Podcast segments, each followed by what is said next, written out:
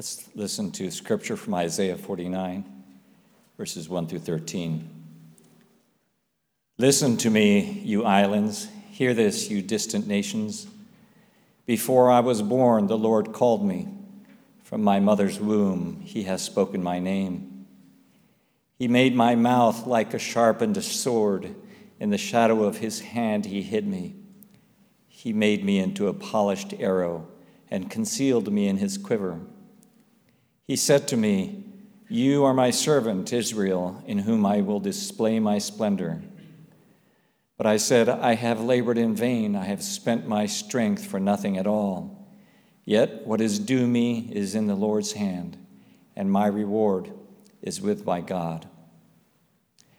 And now the Lord says, He who formed me in the womb to be his servant, to bring Jacob back to him, and to gather Israel to himself for I am honored in the eyes of the Lord, and my God has been my strength. He says, It is too small a thing for you to be my servant, to restore the tribes of Jacob and bring back those of Israel I have kept. I will also make you a light for the Gentiles, that my salvation may reach to the ends of the earth. This is what the Lord says, the Redeemer and Holy One of Israel to him who was despised and abhorred by the nations, to the servant of rulers. Kings will see you and stand up, princes will see and bow down, because of the Lord who is faithful, the Holy One of Israel who has chosen you. This is what the Lord says In the time of my favor, I will answer you, and in the day of salvation, I will help you. I will keep you and will make you to be a covenant for the people, to restore the land and to reassign its desolate inheritances, to say to the captives, Come out, and to those in darkness, Be free. They will feed beside the roads and find pasture on every barren hill. They will neither hunger nor thirst, nor will the desert heat or the sun beat down on them. He who has compassion on them will guide them and lead them beside springs of water. I will turn all my mountains into roads, and my highways will be raised up. See, they will come from afar, some from the north, some from the west, some from the region of Aswan. Shout for joy, you heavens. Rejoice, you earth. Burst into song, you mountains, for the Lord comforts his people and will have compassion on his afflicted ones. This is the word of the Lord.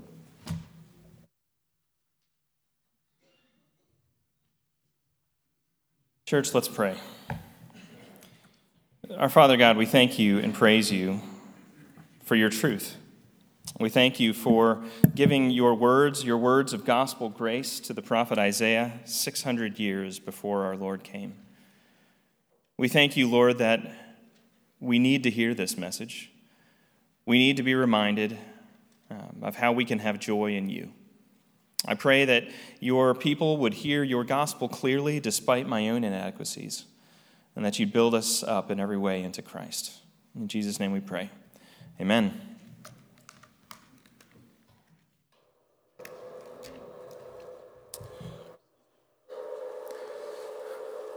So, what's the time when you experienced the greatest joy? You're probably thinking of something or some things in particular. Perhaps it was a vacation, a great trip. Perhaps it was a wedding, yours or maybe that of your child. Perhaps it was a first date. Maybe it was just a cozy evening with family you love in front of the fireplace, um, or a cozy morning opening presents. You know, out of many moments of joy in my own life, the births of each of my children are among those at the very top. I remember each one of them so keenly, and I've, I've mentioned that experience before. But I, I specifically am so glad that times have changed since those times uh, 50 or so years ago when the dad couldn't be in the room. Um, I'm so glad times have changed and it's normal to have the dad in the room that I got to be there to be the first one to hold my children, to be the one to hand the child to my wife, their mother, to be the one to cut the umbilical cord, to hear the beautiful song of that first cry. But childbirth isn't all joy, is it? I get some chuckles, and those are mostly moms chuckling. Um, no, there's a real experience of suffering that accompanies welcoming a child into the world. I mean, you go all the way back to the curse of Genesis 3, and that's one of them. It says, in, in pain, you're going to bear children. And um, women have been unhappy about that ever since, and men should be. no, there's a real experience of suffering that accompanies welcoming a child into the world, and it goes through phases over the course of nine months. Uh, for those of you who have experienced the pain and tragedy of miscarriage or struggles with infertility, that time of suffering is different and far longer. But you know, when a child arrives, joy overwhelms the suffering that came before, doesn't it? Um, moms often are, are, said to be glowing um, when they hold that baby for the first time. And you know, it was the anticipatory joy of longing for that child which sustains through the suffering. It makes it all worthwhile. As we continue our Advent reflection on what it means to be waiting people, to be waiting for Jesus, we turn now, after these past couple weeks of talking about hope and peace, to now talking about how we can wait not just for joy, but we can wait with joy. Our waiting can be defined by joy. Joy does not depend on a good circumstance, but on a good God who is present and has promised a good future. Today, we're looking at a beautiful poem from the prophet Isaiah, but it's written from the perspective of Jesus. And I'll talk a little bit more about what that means later. But this poem is about joy, where it comes from, and how we can experience it. You know, I don't know your situation. I don't know whether your experience today is defined by hard circumstances, where it's challenging to experience joy, or whether your experience today is defined by comfortable circumstance and you just can't wait for Christmas to come. Or maybe, like most of us, you're somewhere in between. Um, but it's my hope today that you'll see that we can experience joy in any circumstance because our present joy is anchored to God's promise of love and salvation in Jesus. You can experience joy in any circumstance because our joy is anchored to Christ. Just a quick note on the outline for those who follow it in your bulletins. Uh, take point one and drop it to the end as point three. That's not Bridget's fault, it's, it's my fault. I always change things up. Um, but turning to our passage, I want us to first see how we can have joy because of what Jesus has already done. Look, we're going to look first at the end of our text with verse 13. It's the, the verse for reflection in your bulletin, and it really is the key verse of our whole passage.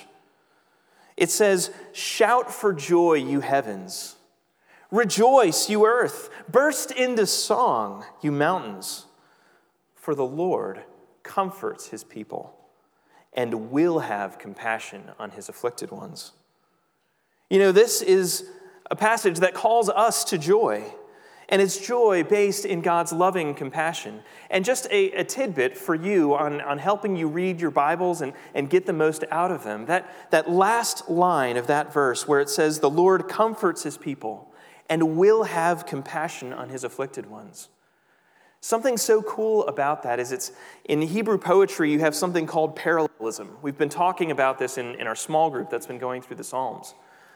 But sometimes it just repeats the same idea with different words, but sometimes it repeats the idea and moves it forward. That's what's happening here. It's talking about God's present comfort and future compassion. He, he, sorry, he comforts his people now. He's accomplished that, but he will have compassion on his afflicted ones. We'll see more what that looks like as we continue. But you know, when Isaiah was given this prophecy, he was not delivering it to a joyful people. They were not at their ease. Things were not easy. Many of God's people in the Old Testament, they were dispersed throughout the Mediterranean region. Assyria had taken the northern kingdom of Israel captive, um, and many of them were, were never uh, to see their homeland. Um, and other groups uh, uh, of God's people lived in various different places from previous times of conflict or captivity. The promise of return of restoration, of reunification of these dispersed peoples, it's a major theme of the Old Testament, particularly in the prophets. In Isaiah 11, towards the beginning of the book of Isaiah, um, in another prophecy about a coming Savior, Isaiah says that the Savior would reach out his hand to reclaim the surviving remnant of his people from Assyria, from Babylon, from other places, and from the islands of the Mediterranean. Verse 1 of our passage repeats this promise very briefly. Very briefly. Um, when he says, Listen to me, you islands. Hear this, you distant nations. He's calling out to the places where his people have been scattered. And then in the rest of our passage, he tells them, You haven't been forgotten. I was born to come to you. I'm bringing you salvation, and it's coming through birth. But you know, I want to clear something up before we get to that story of the birth and to the nature of that salvation. Isaiah 49, 1 through 7, it is written from a unique perspective. It's from the perspective of a character in Isaiah called the servant, which can be hard to pin down at times. In verse 3, he's called Israel. Uh, here's what it says He says to me, God says to me, You are my servant Israel, in whom I will display my splendor. So God the Father is calling the servant Israel. So some have identified him as a figure just sort of representative of God's covenant people as a whole. But there's a problem with that understanding. Because you jump ahead to verse 5, you see that he's distinct from Israel, he's separate. In verse 5, the servant says he was formed in the womb to gather Israel, to, to restore Jacob. And not only them, but to be a light to the Gentiles so that my salvation may reach the ends of the earth. So, this servant character, he's Israel, but he's also not Israel because he's bringing salvation to Israel and the nations. That's why in the New Testament, this promise is always connected to Jesus. When Jesus is presented in the temple, um, Simeon comes up to him and to his parents, Mary and Joseph, and he paraphrases this text when he tells the parents in the temple that he is going to be a light to the nations. Paul and Barnabas cite this uh, when they're explaining their decision to share the gospel of Jesus with the Gentiles and not just in the synagogues um, in Antioch. And they say that that is their mission to, to bear the light of Jesus, that his salvation may reach the ends of the earth. Do you hear this passage in their words? Talking about what we do as the church, and how so many of us, who most of us are, are Gentiles in the room, how so many of us are part of the family of God through faith in Jesus. But when you combine this with the rest of the servant songs in this section of Isaiah, what it means is that Jesus is faithful Israel. He is the true and perfect representative of God's covenant people, who, unlike sinful Israel in Isaiah's day, he was sinless. And he fulfilled the mission that they were given way back in Genesis 12 to be a blessing to the nations. So, this passage it's written from Jesus' perspective. And it says that he was born on Christmas to bring salvation to those who were far off, to those who were afflicted, to those who were apart from the family of God and suffering, both Jew and Gentile, as one through faith in Christ. But it wouldn't happen easily, it wouldn't happen safely.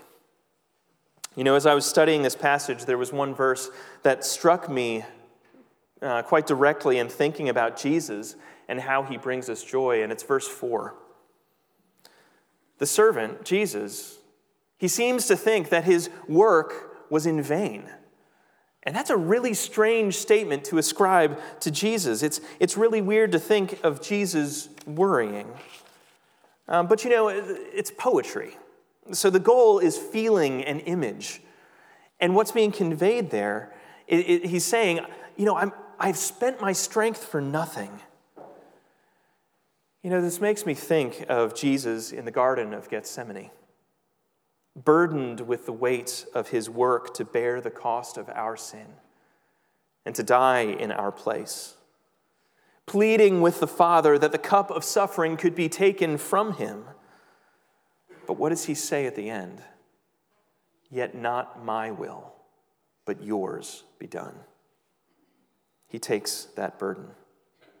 It sounds so much like what the servant says here in verse 4 when he says, Yet what is due me is in the Lord's hand, and my reward is with my God.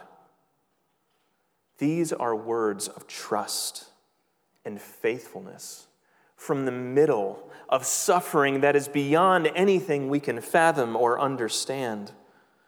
Words of confidence that what the Lord has promised, He will accomplish. And what is his reward? What is the reward that's in his hand? It's you, and it's me.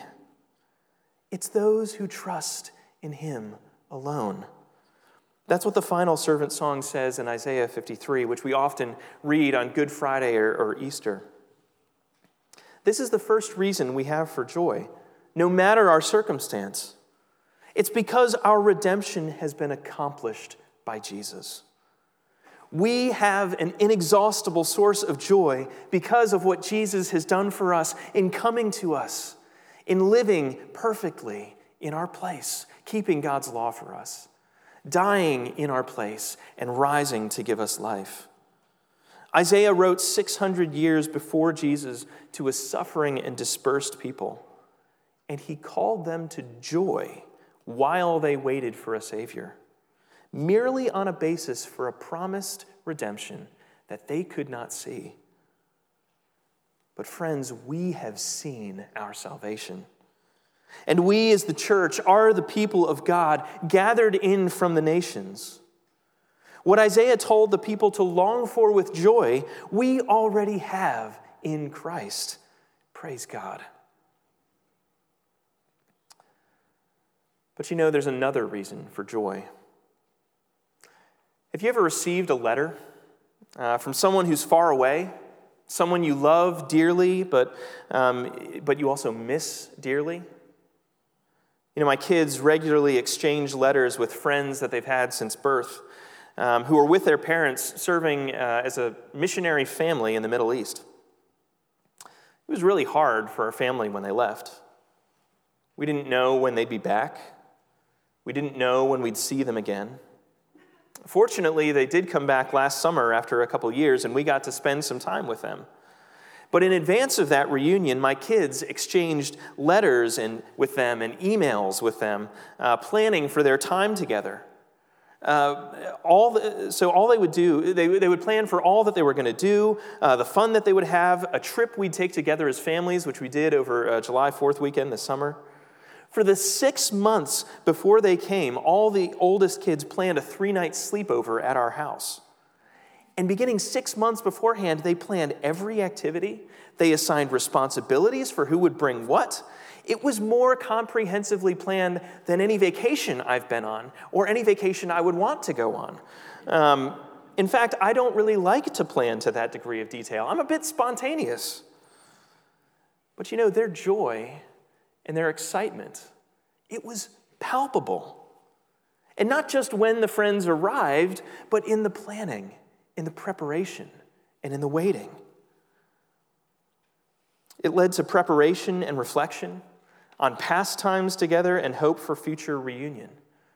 This is called anticipatory joy. Joy that we experience in the middle of separation, in the middle of difficulty, before the event we're longing for occurs. And that's the second type of joy we can experience as Christians because of Christ. For our joy does not only look backward to what Jesus has done, but it also looks forward to what he has yet to do his promise of restoration when we see him face to face. In many ways, it's the same type of joy experienced by God's people when they came out of Egypt. You know, there's this beautiful scene after God's people are freed from slavery in Egypt. They had a really hard, long road ahead. Um, they were going to struggle with, um, with lack, with, with thirst, um, with not having enough food. They were going to struggle with infighting. They were going to struggle with people attacking them and trying to pick off the stragglers uh, behind them.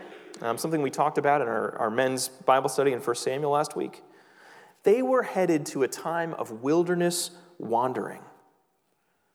But Psalm 105 says that the people were brought out of Egypt with rejoicing and shouts of joy even though they hadn't reached their homeland and wouldn't for a generation.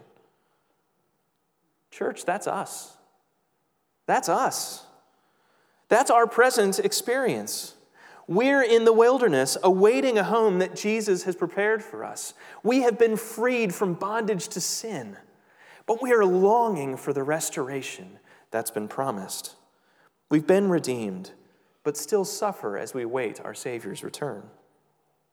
In the second half of our passage, the perspective shifts. It's kind of like a dialogue that's happening. Jesus has spoken in the first half, and then it switches to the Father speaking to Jesus. It's God the Father speaking to God the Son, Jesus telling him what he would do for his people through Jesus. And the promise is beautiful. It's just filled with stunning imagery. It, it's wonderful to just reflect on every single line and imagine the scene in your heads. He says, You will say to the captives, Come out, and to those in darkness, Be free. They will feed beside the roads and find pasture on every barren hill. Um, if you don't know anything about the, the Middle East, there's a lot of barren hills, and they're not great for pasture. But he's saying that you're going to have provision at every step of the journey. You'll neither hunger nor thirst, for he who has compassion on them will guide them and lead them beside springs of water. Later it says, I'll turn my mountains into roads and my highways will be raised up. What we have here is language that's commonly used in the prophets to point to the restoration of God's people and his care for them while they wait. In the short term, it points to a time when God's people would come back from exile in Babylon to Israel. Uh, they were coming back across the wilderness, across these mountains, and he's saying, I'm going to flatten the mountains and raise up the highways so that it's a clear and level path for my people to come back.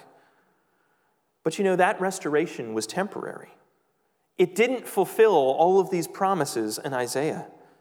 It was a picture or a glimmer or a dim reflection of the restoration that God ultimately would accomplish in Christ, in which God's kingdom would cover the earth and include all sorts of people.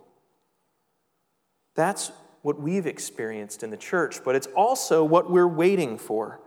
It's what Advent points us toward. Our future heavenly joy when we rejoice with one another before the face of our risen Savior. And we, like Isaiah promises, will no longer hunger or thirst, but will have our Savior leading us to springs of water that never run dry. It's just like the promise he made to the woman, the Samaritan woman in John 4 He who trusts in me will never thirst, for he will have within him springs of water welling up to eternal life. But how do we lay hold of this joy? You know, sometimes our situations seem just so difficult and so overwhelming. And perhaps that's the case for many of you. You're saying, well, these are all nice, Mark, but you don't know my context. You don't know my hardship. And you're right, I don't. You know, I've always struggled with the common Christmas decor or wall signs that say, choose joy. I don't know if any of you are like that. I, have struggled with them. Um, if you have those in your home, I'm not criticizing you. I'm just telling you, me, I've struggled with them because I want to yell out, hey, it's not that easy, right? How, you, you can't just tell me to choose joy. And I know those signs don't intend this at all, but to someone in the depths of sorrow, those signs just seem to say, get over it, choose better, put on a happy face. You can't just choose joy when you're in sorrow, when you've experienced loss or grief, when you're far from loved ones. And you know, Scripture affirms that it's okay to not experience joy, to struggle with our loss. You know, the American tendency to push people to put a good face on things, it is totally unbiblical. Scripture and the Psalms specifically invite us to sit in our sorrows and to sit with one another patiently in our sorrows and be patient and present with those who grieve. But you know, there is also a sense in which joy is a choice. Not a choice to say everything is all right when it isn't, but it's a choice of where to rest. It's a choice of where to trust. This passage shows us why we can choose joy, church, and why our circumstances don't have to determine our joy. It's because our joy is hinged to something far more certain and solid than our situations. It's hinged to the salvation Jesus has accomplished and the restoration he has promised, which cannot be shaken or changed. Joy is not merely a feeling or a product of a good circumstance, but it is a hard fought attitude of the heart that we can embrace because God loves us and He has promised us salvation in Christ. You know, this message is throughout Scripture. One of my favorites is from the prophet Habakkuk, uh, which just has such powerful imagery. He's speaking during the time leading up to Israel's exile to Babylon, when it was a certainty and the people knew they were headed downhill. He wrote, Though the fig tree does not bud, and there are no grapes on the vines, though the olive crop fails and the fields produce no food, though there are no sheep in the pen and no cattle in the stalls, Yet I will rejoice in the Lord. I will be joyful in God my Savior. We don't have to have everything to have joy, brothers and sisters. The source of Christian joy, the source of Christmas joy, is so much bigger than your circumstances. One picture of this in the New Testament that has always struck me is from Acts 16 when Paul and Barnabas are in prison for sharing the gospel of Jesus. They had been stripped and beaten with rods, they'd been severely flogged and placed in an inner prison cell, more separate from the outside and likely lacking natural light. And what was their response? What did they do? They prayed and they sang hymns. They had joy in their suffering because they had a Savior who suffered for them and who promised to be with them, and one day promised that he would bring them to be with him. That is Christian joy. That's the joy of Advent, joy while we wait. It's a joy that doesn't suppress our sorrow, but enters into the middle of it and shatters its power to determine our lives reminding us that sorrow is not the end of the story. It's not the end of your story. Just as Jesus' death wasn't the end of his story. Even as he rose to glory and fullness of joy, we too await the day when he will come again to make our joy complete. Until then, no matter your circumstance, you too can rejoice in the Lord. In our waiting for Jesus, we groan with eager longing and suffer with both sorrow and with joy because God's promises to us are certain, not when we see them, but the moment they are given. Shout for joy, you heavens. Rejoice, you earth. Burst into song, you mountains, for the Lord comforts you you, his people, and he will have compassion on you, his afflicted ones. Amen. Let's pray. Father, we thank you and we praise you for the joy that we can have in Christ. Joy that doesn't depend on our situations. Joy that lasts and is founded on a rock of certainty. Help us to trust in you and help your people who suffer, or to find their hope and joy in you. In Jesus' name we pray. Amen.